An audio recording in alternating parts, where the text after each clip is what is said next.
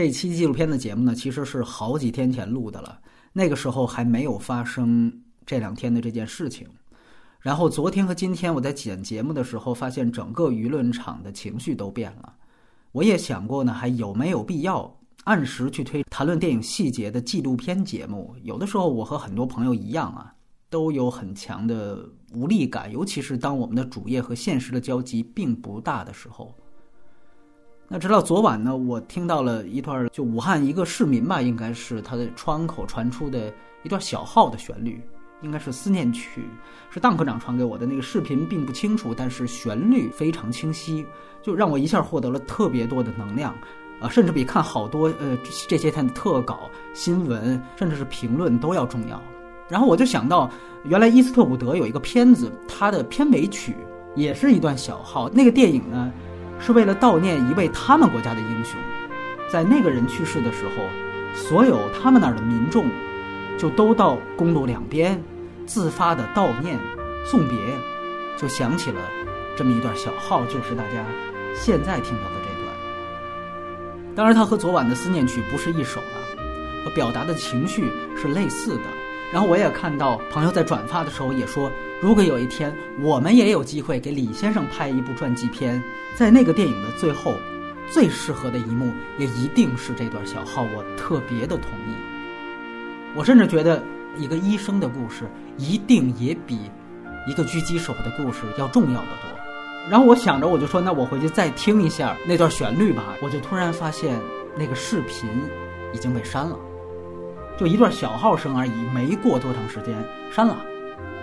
我就又突然回到了这几天一直陷入到的那种情绪漩涡里面，就是你看到什么他就删什么，你记录下什么他就删什么，你记录下一段文字、一个图片、一段话，甚至一点情绪，现在到了一段旋律。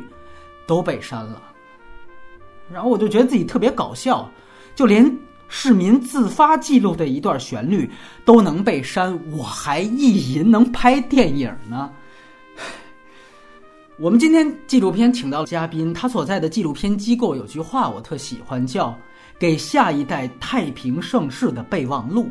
我想它里面有一个巨大的愿景，那就是他们觉得，如果能把这个时代的苦难记录下来。或许会让下一代人所处的未来是个太平盛世吧？我不知道，我我我瞎想的。所以我又觉得，可能这个逻辑不是刚才说的内容，不是我们记录了什么，他们删什么，而是他们删什么，我们就应该记录什么。删除的动作从来就没停过，那我们记录的动作也就不能停下来。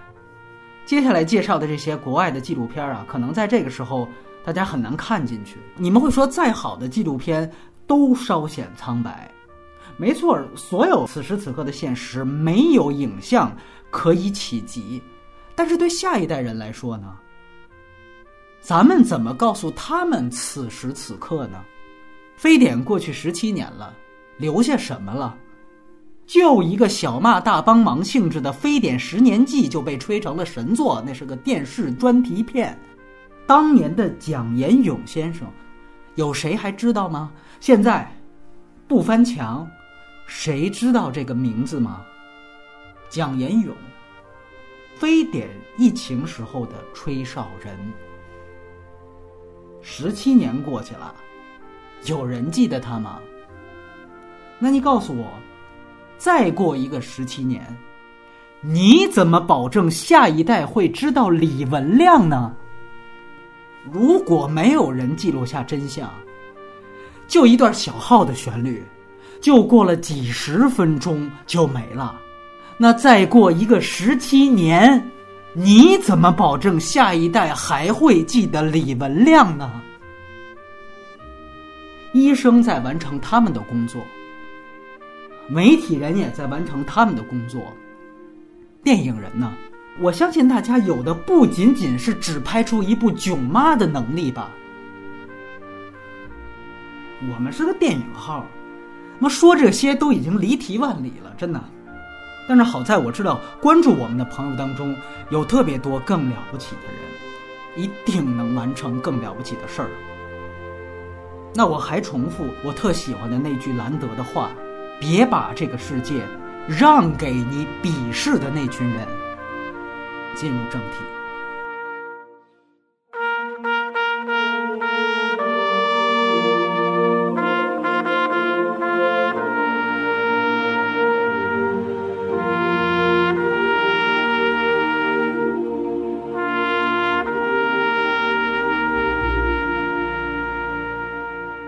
欢迎收听《反派马后炮》，我是陆庆义，我是陈林真，我是波米，请点击页中的广告，继续咱们奥斯卡的系列节目啊。那今天来说的是纪录片的环节。今年呢，我们是请到了两位重要的嘉宾，一位呢是在北京啊，今天和我坐在一起的纪录片导演陆庆义先生，他呢就是去年那部深受大家喜爱的《四个春天》的导演。这个片子也是无论在听众的票选还是嘉宾的选择的去年十佳华语片的榜单当中都有出现。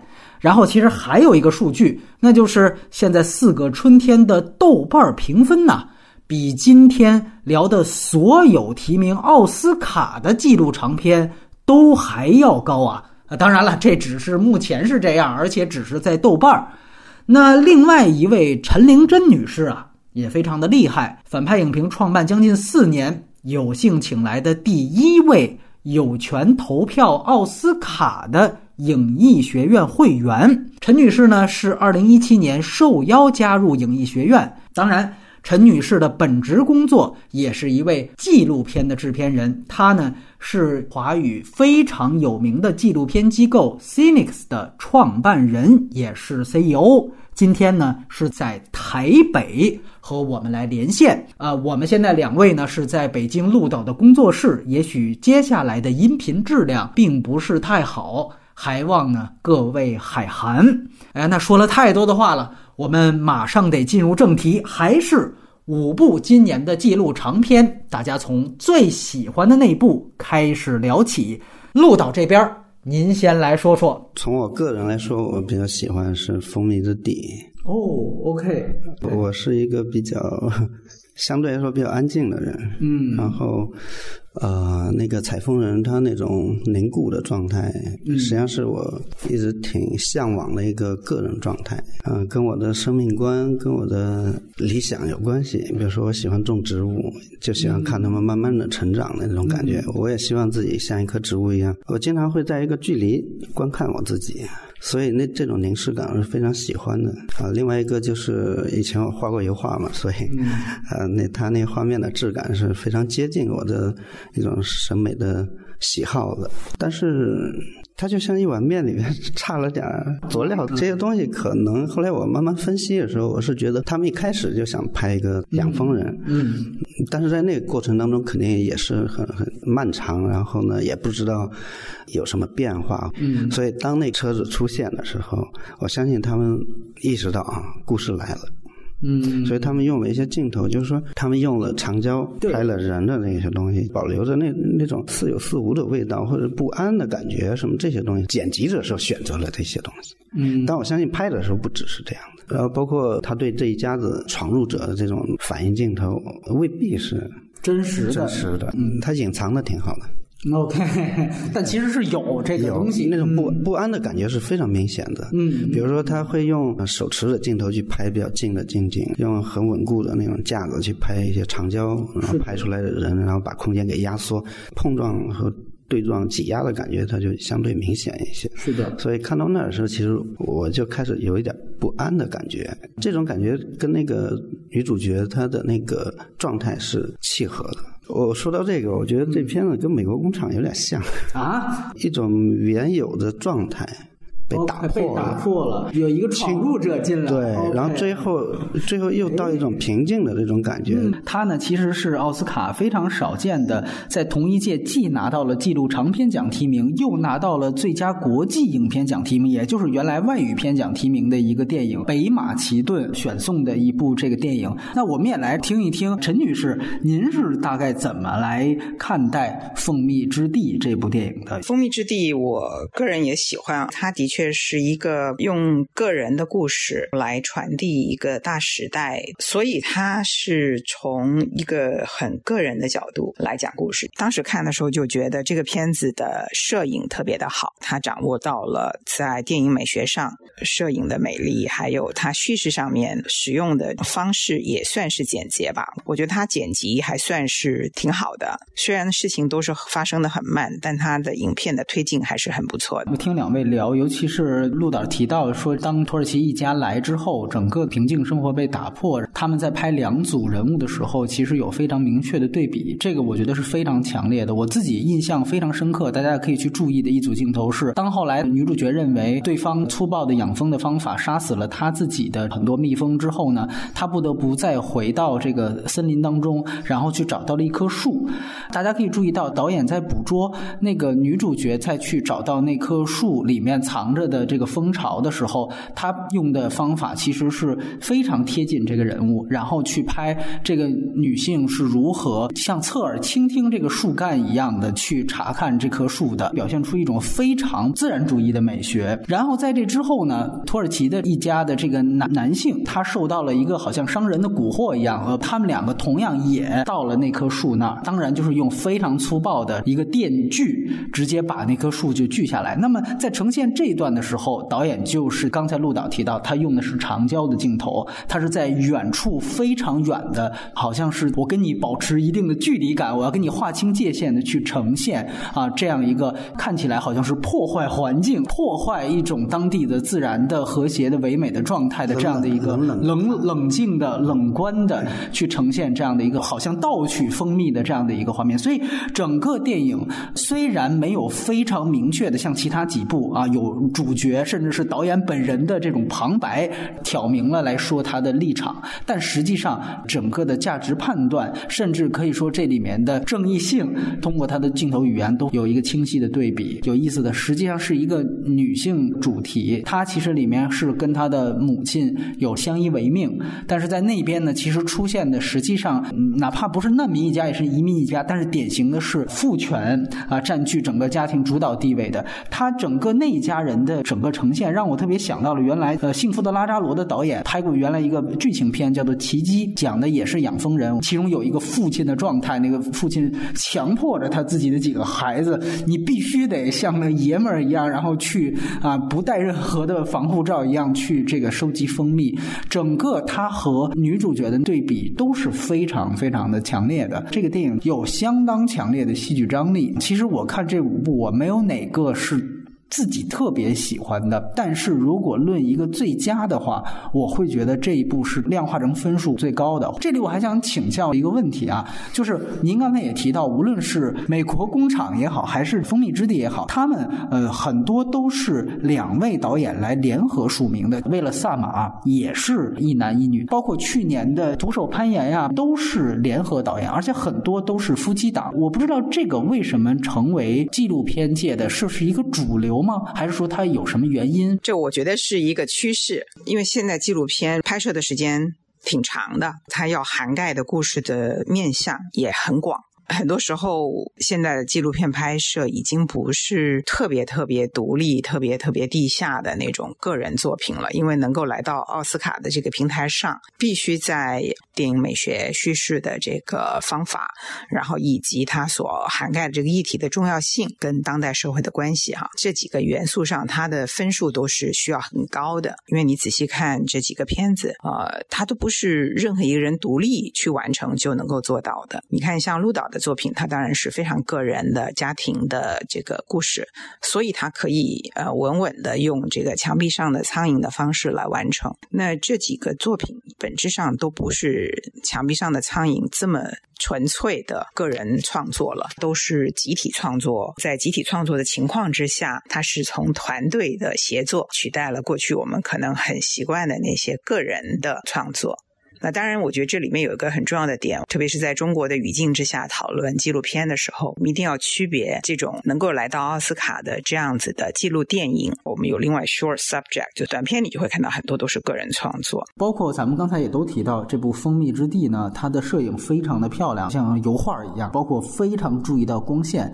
但是呢，它同时还是个纪录片，所以有的时候我们都会去想到，那么也许这些镜头它一定会牵扯到所谓的摆拍。我出纯粹要一个非常漂亮的镜头，然后要求我的被摄的对象像一个真正剧情片里的演员一样配合我的构图、配合光线。我不知道您怎么看待这个界限？比如说，有些人会认为，如果这样是不是太多，它就好像跟真实相悖了呢？这个片子，我觉得它不能谈到是摆拍，它可能会是配合拍摄，拍摄者跟被拍摄的已经达成默契了，他也知道他需要什么。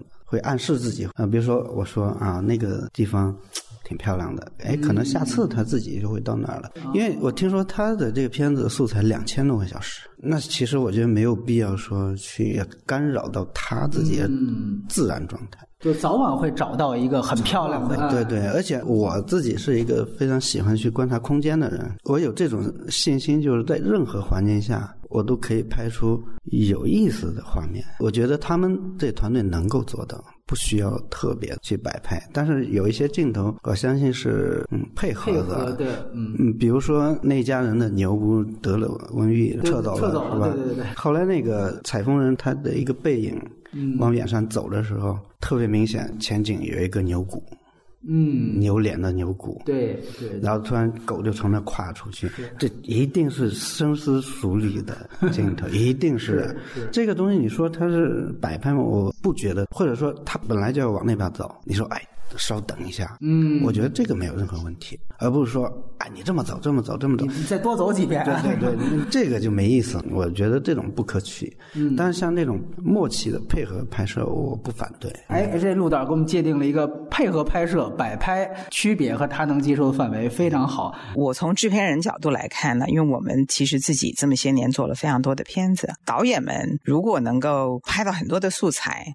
你总是能够从当中啊发掘到非常多的宝藏。我们非常看重纪录片的剪辑，但是巧妇难为无米之炊哈。如果你本来就没拍到你真正在编辑影片的时候，你觉得你需要的画面，那不行的话，就只能再去补拍一些东西。但是如果说补拍的机会没有了，事情已经过去了，你不能补拍了。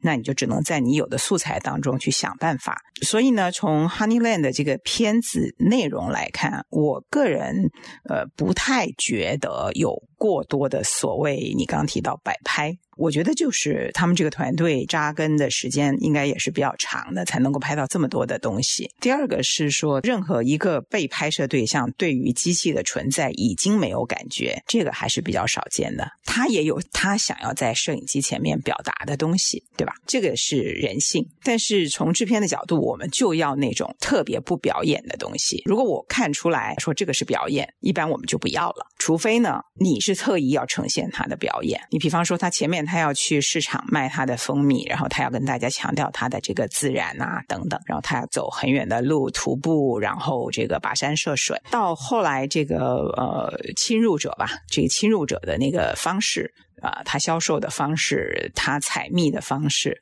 就是一种非常好的这个对照。而这样子的这种呃自然和功利要求立竿见影的那样子的用电锯来锯树的这种方式，女主角一再跟他说：“你不能全都采走，你只能采一半，这样他才能够再有生机。”这其实印证了我们当代很多问题的根源，其实都是同样的心态。我是要一次全拿呢，还是我细水长流？这就是一个很好的对照。那我相信创作的这个团队，这就是他们决定要传递的一个 key message。所以，他其实。只是通过他要传递的这 key message 去寻找他拍摄到的东西当中啊，能够来服务要传递的这个信息。所以呢，我会觉得在这点上面没有任何让我觉得太强制的东西。但是呢，叙事上面去呈现他和他母亲的这个关系，他照顾他母亲的啊，然后还有他在脸上隐隐流露出来的。因为我不知道你们记不记得有一场他妈妈和他聊天，然后就提到说那个时候好像意思是说她本来可以嫁给什么人，然后她后来又选择不嫁。就在这个部分呢，我就有一点就是觉得这个部分对于他们的这个民俗风情的这个了解缺失，他的个人的部分的这个交代就有一点含糊吧。呃，就是我觉得美中不足之处。哎哎，我觉得确实这个是挺挺准的。而且我觉得他其实，我我我喜欢他的地方跟有保留的地方也有也有这个部分，就是在于我其实挺我原来因为看了很多，我这个是在后面看的，我看到很多奥斯卡系的，他很多议题其实都是对于外来者的接纳，因为我们知道好莱坞它有一个整体的政治立场，包括对于难民啊这种态度，所以开始我一看我还以为真的还是这个主题呢，我说他是不是在讲一个哪怕是像这样的一个啊呃自然主义的劳动主义者他。在对这样一个外来者的时候，他都要表现出非常大的接纳之心。当然，他开始是有非常好的接纳之心了，但实际上最后它呈现的还是外来者对于这个地方的一个破坏。哎，这个我觉得其实它没有好像遵遵循某种所谓政治正确，再去啊以一种什么样的方式去呈现这个故事，这是我挺喜欢的。但是从另外一方面，就是之前我们提到了一个性别上面的一个视角，就是可能它这里面处理的是说，像男性他在整个在家。长这个层面，他的决策是相对比较粗暴的，是比较干涉的，甚至刚才两位也都提到，尤其陈老师提到，就是说，呃，他其实是相对功利的。那当然，在导演的这个呃态度上啊，个人创作力上，他当然是更呃。更这个更占呃这个女主角这样这样一边的，可是我有时候也会在想，就是说像嗯，就是呃，他这个是外来者，他其实是有更多的家庭成员，而且他要背负着更大的经济压力，嗯，所以他必须要以一个好像更加所谓咱们说急功近利的方式来去获得更多的蜂蜜，这样才能卖更多的钱，才能养家。所以从这个角度上来说，你让他再选择一次，或者他从这儿撤了，他到另外一个地方，他可能还是。用这样的方法，因为这是经济压力和他的家庭结构决定的。这里就得问一个核心机密，因为要问到您喜欢的最佳，那想必就是您最后的 投票。我不能跟大家说一下我投了给谁啊，这个是我们有规定的，一直要到九号公布之后。其实一般我也不告诉人家我投了什么人，我觉得没有必要啊。这五个片你要真心问最喜欢哪一个，说实在很难哦，各有特色。那我就再提一个，我觉得质量最高的跟鹿岛一样，蜂蜜之地，但是。我自己看的最有感触的是洞穴里的医院。啊，这也是我们录这一天早上刚刚有这个英文资源。它其实跟这里面另外一部就是为了萨马，其实是同样的题材啊。都首先是讲叙利亚洞穴里医院，应该讲的那个地方是在大马士革，为了萨马是在阿勒颇。这个片呢，我之所以非常有感触，是因为现在我们所处的这个环境啊，呃，尤其大陆现在是疫情比较紧张的时刻，很多在疫区的这个医院的医生的报道，这个也是天天我在。看社交媒体就浮现在，然后终于我在做这样一期节目之前看到这样一个电影，我发现它也是讲在一个特殊时期的一个医院，然后这个医生的状态，其实前面都还好，他只是介绍为什么我们要不得不去搬到了洞穴里面，他讲这样一个过程都还好，到最后他其实我觉得呈现了一种非常强烈的无力感，我觉得他的视角比为了萨马要好很多，因为他就紧跟着一个。女主角就是这个女医生，她其实非常年轻。她开始是有一个学医的抱负的，当医生可以救很多的人。但是，尤其在中间到中后段，他们洞穴医院也遭遇到甚至是化学武器的袭击之后，呃，这个电影非常高级的。我说，相对于为了萨马，它没有任何太多的旁白和独白，是用大量的真正的环境音去呈现当时的人物状态。镜头就给到这个女主角，这个当时让我特别的感触。整个电影在后半段呈现那种无力。感就像我拿起手机看到的那些在疫区当中的新闻一样，他最后好像呈现的感觉就是学医能救人，但是救不了国呀。那个感觉特别的强烈，就是你看到那儿，你就会觉得这个国家完了。没有救的那种绝望感特别特别强烈，然后这一下子就抓住到我，所以我不能说它特别好，但是我觉得是我现在在看特别有感触的。如果尤其很多大陆的听友，你们现在也有这样的感触的话，我觉得这一部或许你看你能看到这个状态。当然，他也有那种对于医生的敬意，包括对于这个人的呈现，他的最后还是啊回到他的工作岗位上去。但是中间的那种真正的人物状态，而且他中间还有提及的一个一些。些点，就是他跟他后方的父母不断在连线。开始他的父母是不理解他的，这里当然也有这种对于女性的歧视了。我们知道，在中东那样的地方，总是会有这样的议题。然后到最终啊，父亲那番对话跟他有理解，然后包括这里面男医生也在跟自己家人对话。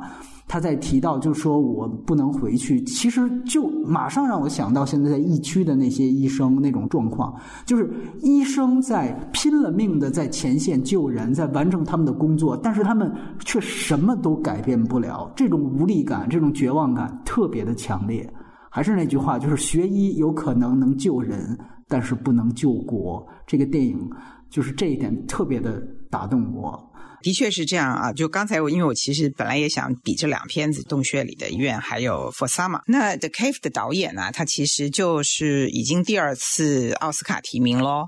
他的上一个片子就是《Last Man in Aleppo》，所以他是本身就是一个相对来说，呃，在。纪录片的拍摄和制作完成上面是比较突出的。被拍摄的这个对象，就像你刚才提到的，首先她是一个中东的女医生。你记得那个片子里头有一个段落，就是她是来管理那个医院的，然后她被那个病人还挑战她的权威性，就是说她这个作为一个女的医生，然后她是很有责任感，然后也很有理想。这个医院主要是医治更多的是小孩儿，她是很有理想色彩的一个人。这个片子有个好消息是。他的主角 Dr. Amani，他四五天之前吧，就拿到了 visa，可以去美国出席奥斯卡了。对于团队来讲，都是特别开心的事情。因为这个团队拍摄这个片子，还有人不幸逝世，所以我觉得这片子本身是非常值得看的。呃，我也希望他能够有更好的方式能够引入到中国大陆去，特别在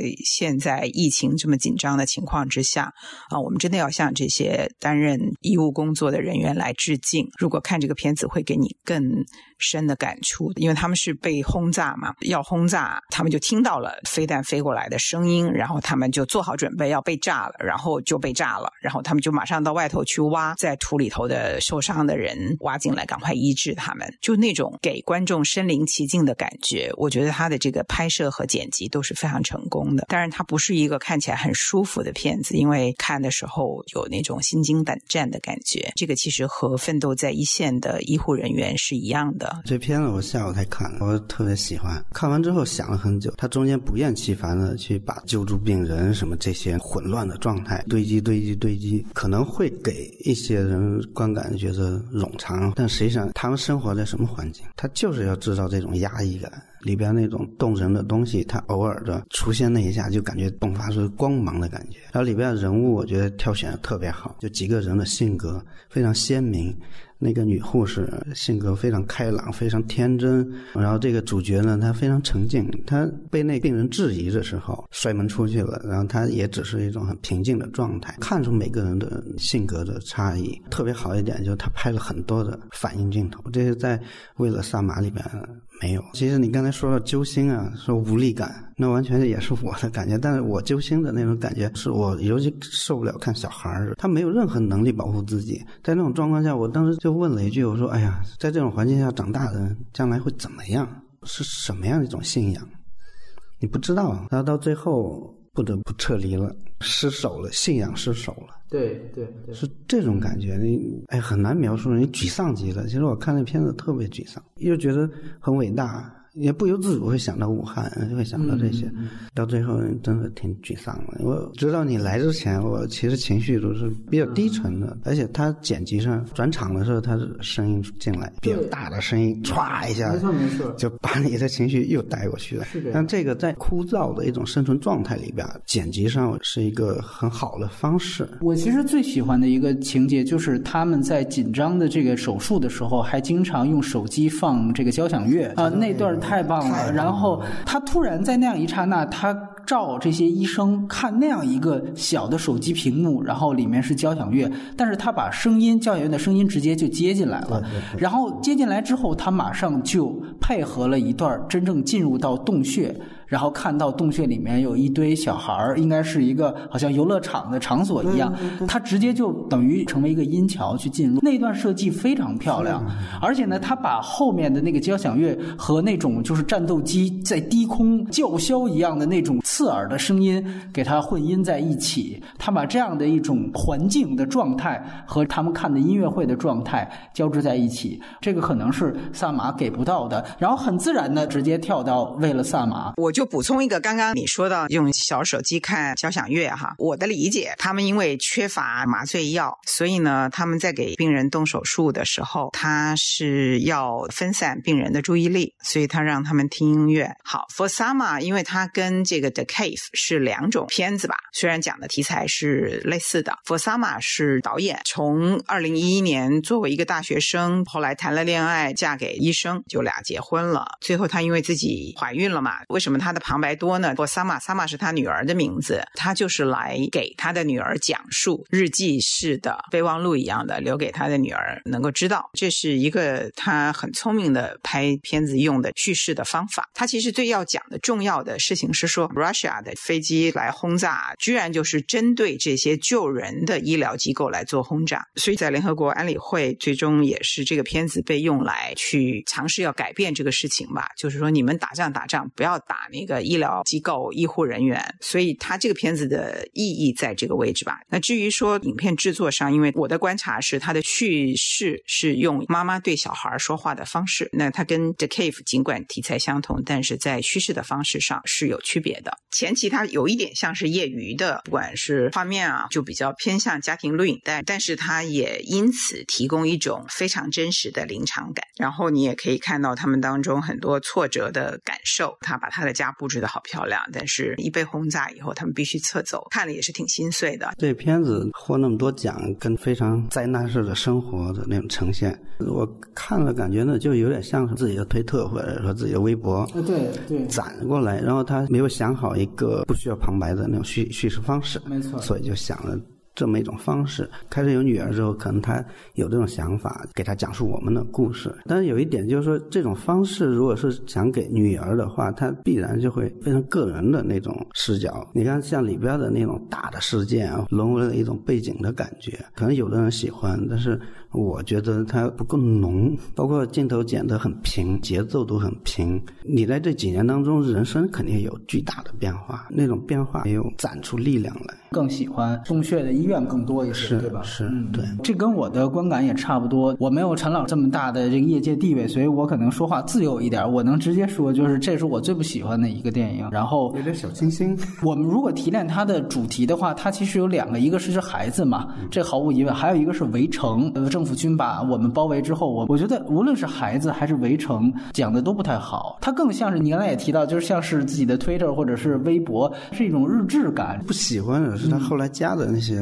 航拍，航拍哦，哎呦我天，用飞猫拍的那种，就懵了。最后一个镜头还出现了遥控的两个人在最下边，挺出戏的。这你感觉他素材都一块儿，对不够，后边想着说我们再来几个宏观的啊，后边再去补拍，这就典型目的性非常强的东西，就让人看出来了。然后哪怕是都是拍一千天、两千天没问题，你都拍两千天，那你有两种方式，你可以拍一个孩子的两千天，你也可以拍两千个孩子，子每个孩子拍一天。但是问题在于，就是你拍出来可能哪个我都没记住。那如果说洞穴里的医院，还有像去年恐怖分子之子，我觉得就是相对更好的。那是讲一个孩子的两千天，我就跟着一个家庭，我就跟着一个孩子，我拍他的两千天，好像未必就一定比说我拍两千个孩子哈，两千孩子那个就更宏大，就更众生相。呃，我觉得未必，有的时候以小见大，纪录片也就不过几个小时，可能像那样的选题都更生动。一些啊，就更不要说它其中有很多的业余的地方了，包括都可以跟洞穴里医院去对比，他们都有在医院，然后有轰炸镜头，在洞穴里的医院里面最无力感的那段戏，它长时间的就是给医院里面的主角相当封闭的视角，它大概封闭了八分钟，可能到最后，当然还是没绷住啊。我觉得你干脆都可以不要，他接了一个外边的一个投炸弹的镜头，我我觉得都露怯了。其实那个不好，对你就是紧跟着你的人物，但是这两篇的比，就是为了萨马更绷不住，马上这边房子里边一震，外边他一定要切一个炸弹投弹镜头。我敢说啊，我这里也诛心一下，我敢说这个其实就是利用了库里肖夫效应。它未必是同一次爆炸，我都不太相信。就是说，反正我估计你大部分外面的人，你也不知道这房子都是被炸的差不多，你也不知道哪儿是哪儿，它可能地点都对不上，这就是一个库里肖夫效应。我当然了，我觉得就是说，现在对于纪录片的审视比较宽泛啊，是不是摆拍啊，是不是库里肖夫效应都无所谓。但是我觉得这里面还是有一个，你是不是跟着你的被摄对象？我觉得这个是最重要的一件事情。然后我还想说两点，尤其我估计陈老师可能是不会同意的，因为我觉得聊到现在。我们都太温和了，你知道，像这样的片子，在尤其是中国大陆的舆论，其实基本上有相当大的反面意见。我就给你举一个例子，那个《中手阿勒颇》豆瓣里面评分是根本都没有及格的。当然，这里我不提政治立场了，但是我必须有一点强调，就这些年我们一直都在做奥斯卡的纪录片盘点，大家都能看到，每一年必然有一两部关于叙利亚战争啊，或者是叙利亚战争呃造成的这种次生的这危害，比如说像呃 IS 国，每年都有这样的，包括。短片里面还有白盔，每一部我说的是这里面每一部全都是站在反巴沙尔政权的视角的，全部都是反俄视角的。这里面其实牵扯到一个问题，就是我们怎么定义一场战争？比如说伊拉克战争或叙利亚战争，它到底是一场说有明显的正义与非正义的战争，还是它只是一场我们说阵营战争或者代理人战争？如果我们更中立的看待这样的内战，我们也不好去简单的评判啊，俄国的就一定是恶的，或者谁一定是错的话。那么我们会非常明确的发现，所有奥斯卡选择的电影全部都是反巴沙尔政权的，以及反俄的。那么这个倾向性本身是不是就已经代表了？OK，你必须先得有某种政治立场啊，你才可以入围我的法眼呢？这是我在作为外人斗胆说一句啊，因为这毕竟是大数据。我来回应一下，在我没有进去这个奥斯卡会员之前呢，我也经常会对于每一年。选出来的片子会有一些内心的疑义，但一方面我们会知道人和人不一样，每个地方喜欢的东西，不同的政治背景长大的人，以及不同的这个教育背景长大的人，可能对同样的事情有不同的反应。呃，我自己进去之后就发现说，他的这个方式呢，他是这样的，他是让所有人来投票，投票都是不能对外公布的，于是他就是统计了，统计都是有 audit 的，不是自己说反正你们投你们的，我定我的，他不是这么一个方式啊，九十几。几年他能够下来，他本身他还是很经得起这样子方面的考验的。那么你想他的方式，他不是一个评审团，他是一堆人。那么这一堆人就代表了一大部分都是从业的几十年的每个人，我都算是非常资浅的，所以他们有一大套累积下来的审美的习惯。还有另外一个就是他其实尽可能的希望能够照顾到大众的，而且可能是西方的选择。本质上，西方它是个人主义，是他们比较注重的吧。然后我们东方的可能就是更集体主义的。所以你也会看出来这一点啊，影片本身它是更多在强调个人的呢，还是在强调集体的？你们刚才提的很多观点，很多我也都是赞同的啊，我无非就是不好意思表态而已了。明白，明白，明白。对对对，我觉得这是非常好的一个来自业内的补充。我再说一点，他因为有他最早期拍的素材，整个叙利亚内战开始之前，他就讲他和他当时的男朋友认识，是他们在校园里面就参加这这个反政府的这种游行啊，而到最后说他们通过审查的哨点。她就担心，尤其是她丈夫都是上了这个政府军和俄军的这个黑名单的。这里我也必须要说一句，当然啊，我们有一个人道主义底线是绝对都一样的，无论是东西方，你对儿童下手，或者说你袭击有这种儿童的医院，这个绝对都是恶行、暴行、战争罪行，毫无疑问。但是这里面它是不是会存在一个事情，就是说，你如果是一个鲜明的反政府军的身份，而且你也都不避讳的。去谈我就是反政府，那么也就是说，你在这场战争当中，你其实是明显挑边儿了。那么你的孩子和你拍的其他的孩子，或者是洞穴里的医院那种真正平民的孩子。你们所承担的政治风险其实是不能同日而语的。在普世价值观的情况下，我们说那种手无寸铁的平民，他们是最无辜的。但是为了萨马，你是在给你自己的孩子做一个主题的输出。当然，我们说孩子都是没有错的，但是这里面它牵扯到很多家长的选择啊，而且有一些选择到现在我也没太看出来交代的多细致。我们想看到的是你的事业选择，也就是说你有明显的反政府的倾向，和你考虑你孩子安危，这里面一定是存在矛盾的。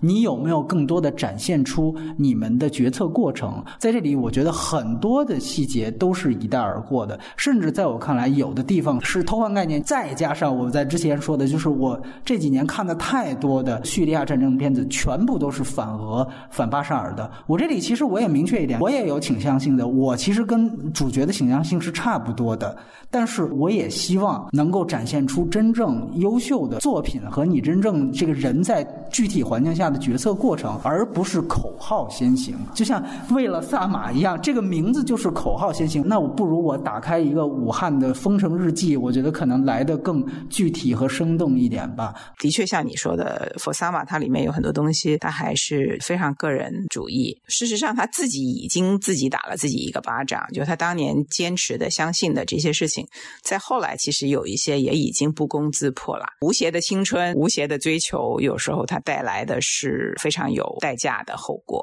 嗯，然后我们聊，我们之前其实做过长节目的，也是这一次奥斯卡感觉好像呼声最大的，也是跟中国最有关系的一个片子，就是《美国工厂》。当时我们聊了很多，所以呢，对这个片子我不多谈，但是非常想听两位的看法。美国工厂呢，我其实我认为啊，嗯它是一个作业。你想，就是中美文化的那种差异，嗯，它一旦有交集，它一定有碰撞，那这时候故事肯定会出来。对这个已经预测好了，所以他没给我惊喜，没有任何惊喜。开始我就知道他会出问题，尤其说不加入工会，那 这个东西就是挑战。然后后来呢，他加了一段曹德旺他的感慨，我不觉得是假的。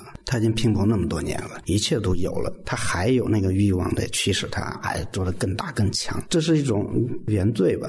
那么在这时候，他又碰上这种坎坷，然后他又解决了，非常粗暴，然后一种暴君式的方式。那时候他肯定会有感慨。他在那踱步嘛，在他自己的住宅啊，有几个大缸子，多俗气、土豪的那种样子。他对生命思考可能就是一种经验式的。比如他说到产品挖窖的那田园的一种风光，再也回不去。像这种感慨，到了中原他一定会有。但是呢，他有一放出来，是因为之前他拍的东西都是中美颠倒，他的焦点都在这儿的时候，可能他觉得不够，那么他要加一点人生的感悟。这我认为他的出发点是在这儿，这横向的维度，然后可能在纵向上再拉一点，然后直到到最后。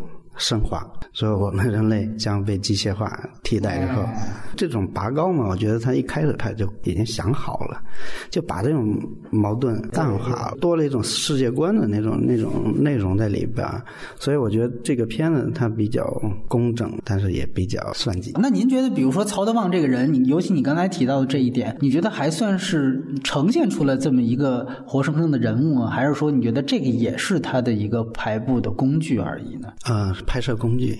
也是拍摄工具，对。吧？但是片片子本身它非常好，制作上是非常非常好，节奏啊、剪辑也是非常好的，观看的那种快感还是非常明显的。呃，陈老师这边我多一个问题，这个片子呼声现在是最高的，就如果说他现在是最有可能拿奖的原因也在哪儿？他是不是呼声最高？我也不敢说。那我跟他的缘分也还挺深的，因为他第一次还是在荷兰的阿姆斯特丹国际电影节只去 pitch 提案的时候。啊、我就在现场听他的 pitch 的。呃，当时我就觉得这个片子非常有潜力。后来因为种种原因，我们并没有 CNEX 并没有真正的参与，但是提供了一些侧面的协助。他在中国有一部分在中国拍摄啊，也都是有几位是我认识的。简单的说吧，非常难得的一部好作品，叙事什么都很成熟了，但是它可能满足一个西方世界对于中国想要理解又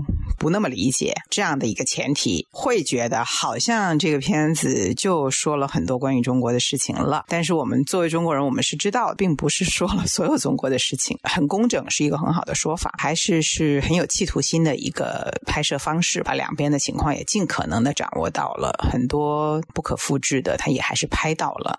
那这还是他可贵之处吧。但是作为让呃西方世界对中国的某一个切片有了解，呃是有可能的。以偏概全的话，我也挺不建议的，就是大家不能这么看它。我觉得它有些东西反复过多，就刚刚我们在讲说那个《The Cave》里面，它很多的反复，但是它那个反复是有意义的。那有的时候有一些反复，我就会觉得可以啦，明白了，你还说呢啊，还又再说一遍。对于主人公给他一定的空间是必要的，但是你怎么样可以更高级的来处理，这个是可以商榷的。还有就是他描述美国工人的这种工作态度。那个反复有点，因为他后面。到了中国来拍摄中国工人的工作状态的时候，他当然是要这个对照了。但是有些时候我会觉得说，你现在有点低估我的智商了啊！陈老师才打开我这个想法，像中国人翻身了这种表意啊，他有好多次。其实我觉得可以略微的省略一些。然后从观感上来说，小两口坐在那儿看啊美景的时候，那个我都觉得有一点点多。情绪有点过，目的性有点强，太强。当时我们聊到是说，觉得这个片子对于美国的呈现，其实最终是要比对于中国的呈现要透彻。感觉导演其实最终还是把中国作为一个参照物，来更多再去呈现美国自己的问题。这个基本判断，我不知道您是否认同呢？大部分认同吧，因为他终究是西方的导演嘛，他也挺努力的，想要尽可能的平衡。但是如果我跳出做影片的角度，而从一个社会发展的角度来考虑的时候，如果我是美国人，我会挺警惕的。但是翻过来讲了，我们是中国人，更要警惕，千万不要因此而骄傲。我私心里吧，我特别怕这个片子给中国人带来不应该有的骄傲。我们在基础科学上面，在很多事情的基础面，我们都还有很多功课要补。我特别害怕是说大家简单化的去思考问题。刚才呃陆导提到，他最后把。把这个事儿直接引到说，呃，所有人类以后都会被 AI 所控制。当时我们也讨论说，这到底是一个特别聪明的一个升华主题呢，还是说你细想，这可能是一个跑题呢？影片有没有跑题，我就不评论了。它终究是在描述中美的经济领域的事情。那它导到这个也是一个有点讨巧的方式吧？嗯，明白了。最后一个片子是这个《民主的边缘》啊，这是讲巴西的一个片子。哎，来。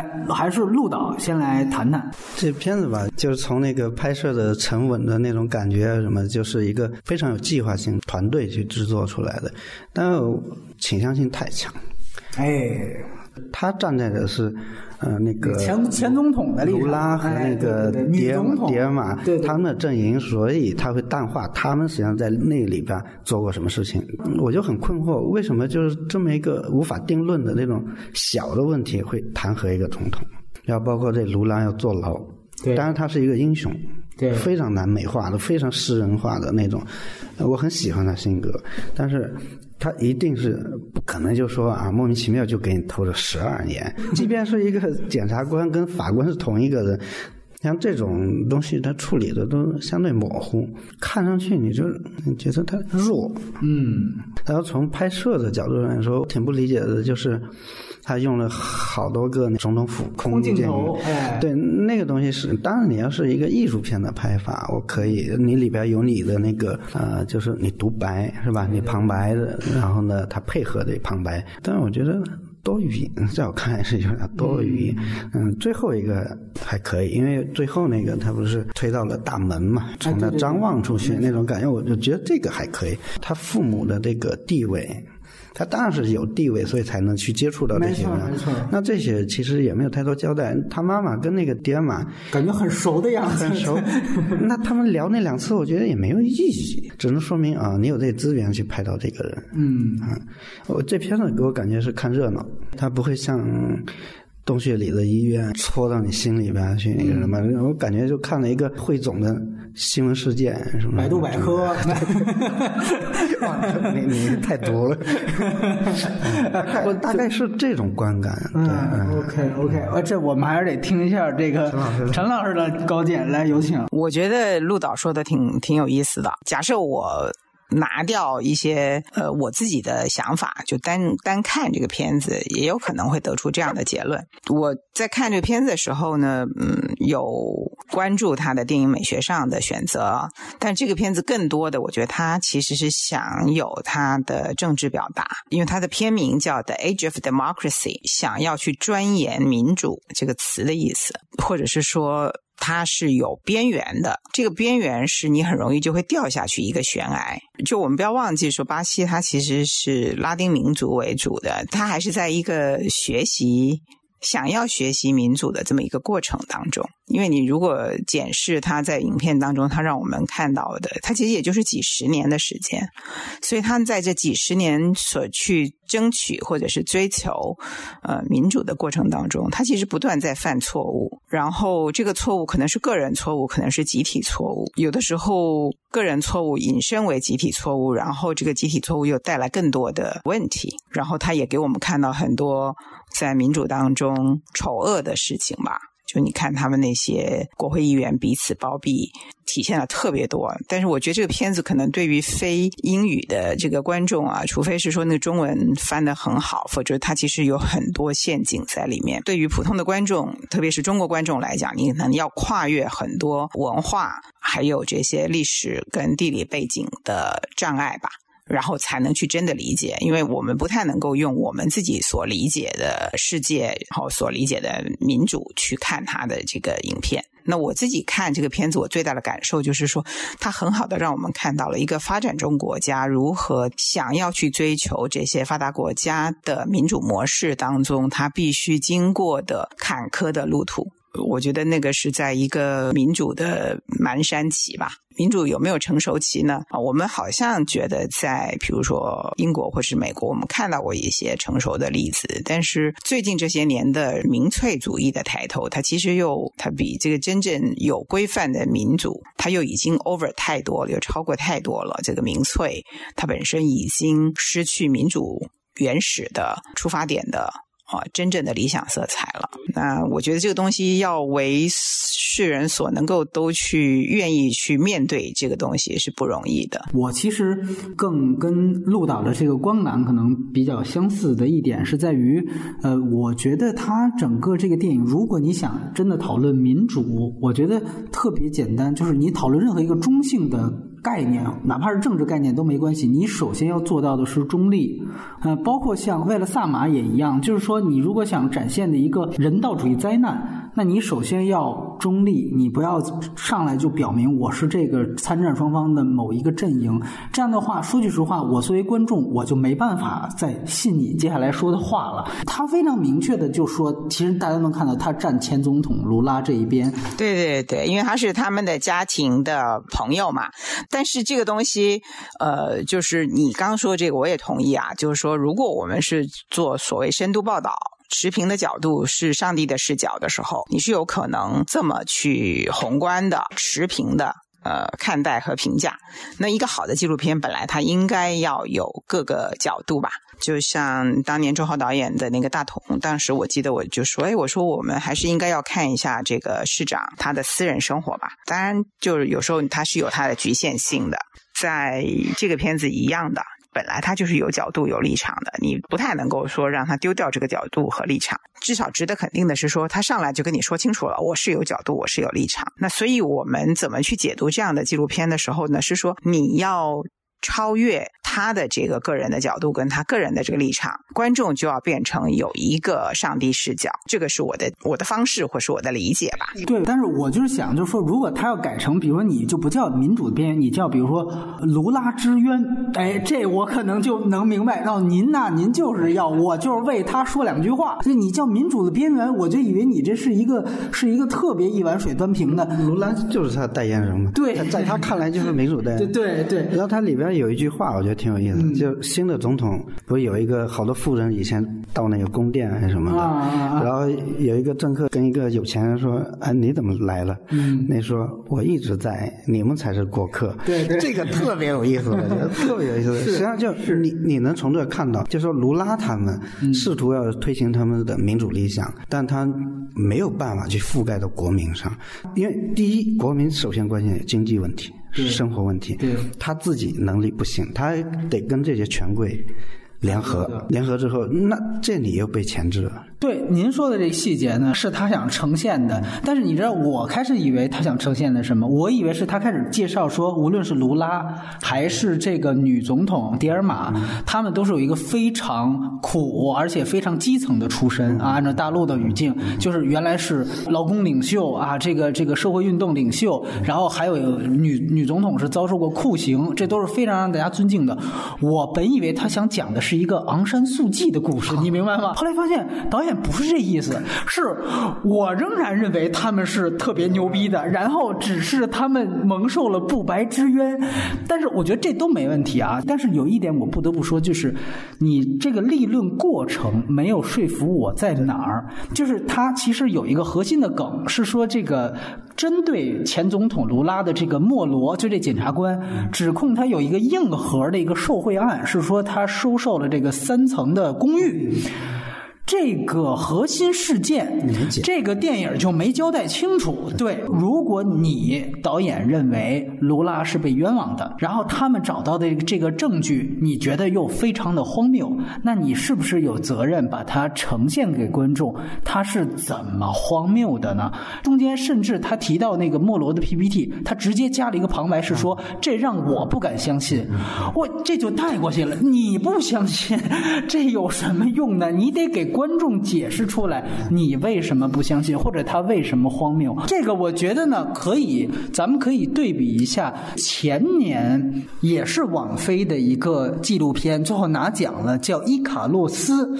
讲的呢是这个俄罗斯的这个当时索契冬奥会大规模使用了兴奋剂，哎，然后结果呢，这个纪录片团队就去揭露，呃，这个俄罗斯团队为什么如何使用的兴奋剂。首先，他也有一个指证，就是说，我认为啊，俄罗斯是使用了兴奋剂的，那我就要去举证。这个举证过程相对来说就比较实锤。那我觉得这个对比来看，显然这个民主的边缘是不够的。哪怕我们回去再说一句，伊卡洛斯当时我们都提出来，他最后把那个俄罗斯的兴奋剂那个事儿又往普京身上引。当然，说句实话，我也认为是了。但是，我觉得就是如果我们就是讲究以事实为依据法律为准绳，那你得拿出这个直接证据，他就是只能证明确实啊是用了兴奋剂，但是我们都说真正跟普京个人的关系，你都没找到那个再上升的那个链条，我都觉得他都还还不够好。但是相比这个民主的边缘，我觉得都已经要强不少了。所以我觉得这是尤其你在探讨政治相关的议题的时候，我觉得越。注重实锤，才能越打消很多人认为你这就是啊，这个有非常明显的偏向性，甚至是阴谋论这样的这种顾虑。然后我也不知道是不是一个我主观的看法，就是这个片的典型，咱们直接说啊，他其实就是一红二代。按照咱们中国大陆的语境的，这我觉得这点我挺觉得当猎奇看的，就是总统拿着电话出来跟议长打电话聊天，他那镜头就在旁边待着。我天哪，我觉得这个。中间还有一个细节啊，有一个官员说你不要拍了，然后旁边一个说说他的名字是谁谁谁，对对对，然后马上没事儿。对对，没错没错，我觉得这个太屌了。就是在大陆最近发生一个事儿，是这个什么红三代开开车进故宫，我觉得这也可以对比。就是显然这位拍《民主边缘》的导演，肯定比那开车进故宫的这在国内地位还得高，因为我相信就这种资源不可能是一般二般人能接触到的。所以你既然拿到这样的契机，我觉得你完全可以拍的呃更好一些。我我觉得刚才陈老师说一点特别好，就是越是不了解你巴西的人，可能看这种片子越不太知道到底这个真相是什么。就这，比如卢拉到底有没有受贿行为，我们是真不知道。但在这个时候，你就越应该拿出严谨的态度，因为显然如果大家都不了解的话，基本上是你说什么就是什么，是吧？而且我觉得很有意思，就是巴西好多导演，我发现能成名的呀，好像都是这种红二代。我我再给大家举一个例子，就是之前最有名的那个沃尔特·塞勒斯拍《中央车站》的那个导演。他其实原来是巴西的外交部长的儿子，这可能就是巴西民主的边缘，你知道吗？就是干所有这种这个业界精英，你没有点这个政府背景，是是谁是谁的儿子，感觉好像都拍不出片子呀。当然，这后面是我自己的调侃了啊。最后还有一个问题想问：我们注意到这个电影和刚才我提到的伊卡洛斯，他们都是所谓网飞的自制纪录片。美国工厂虽然不是呃。网飞原创的，但是呢，它也是后来参与发行了。我们会注意到，就是这两年呢，奥斯卡确实有面临着流媒体，尤其网飞的极大的这种竞争。但是，好像在纪录片领域，这个是比剧情片更早以来就接受了这个流媒体的进入。这个原因究竟是什么样的？流媒体它本身它的势力就是很强大的，它是比所有人都有钱。但是做纪录片相应来讲呢，不用那么多钱哈。你可以看到很多非常好的纪录片，那就会被他们搜罗走了。一个，我觉得它就是有现实因素在里面。那再来就是说，年轻的观众通过流媒体来看片子，电视都是给五十五岁以上的人看的。我这我这话是是我一个朋友，他在加拿大，他是做纪录片的频道的，他说的。那流媒体就是有一种这个流媒体的特色了。现在我们大概差不多能看出它的这些财政实力雄厚之外，啊，他们你不得不说，他们因为大数据，啊，所以使得他用大数据来。